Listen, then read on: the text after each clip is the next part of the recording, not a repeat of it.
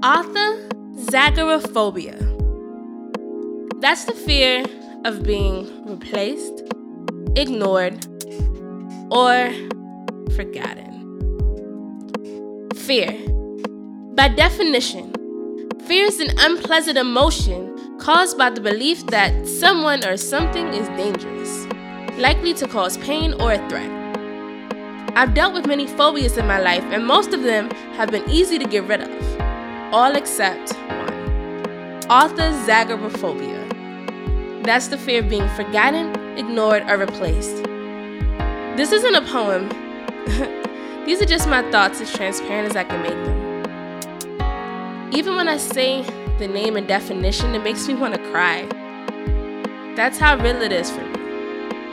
I try to figure out when I started feeling this way, but it's been forever, it seems. It seems like I've spent a whole lifetime up to this point with this fear. I didn't even realize how bad it played a toll on my subconscious. It was to the point that I felt everyone was going to do it, so I wanted to try to control the situation and the other person just to make sure that none of the aspects of this fear happened to me. This caused me to become greedy. I wanted to set up options just so that in case I was replaced here, I had another option over there so I wouldn't feel the brunt of the athazagoraphobia, at least not all at once. For a long time, I was very good at hiding what I felt, at least, at least 80% of the time.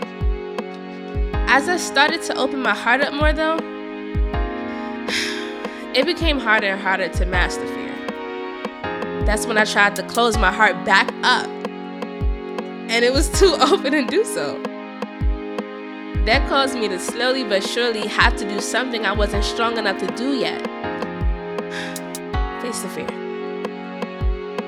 This fear was rooted so deep in me that I would lash out on people I cared about.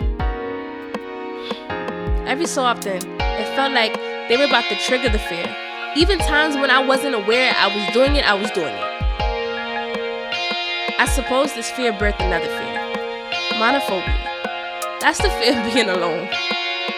What's funny is, this didn't even start with me. It's, it's kind of like a generational thing, I suppose. So, I guess if I'm gonna break it, I have to start from within so I can free my kin. It won't be easy. But today, I release fears. And I start on the journey to move forward in light and love. I pluck these fears from the root as they no longer serve me. Ashe, Ashe, Ashe. Oh.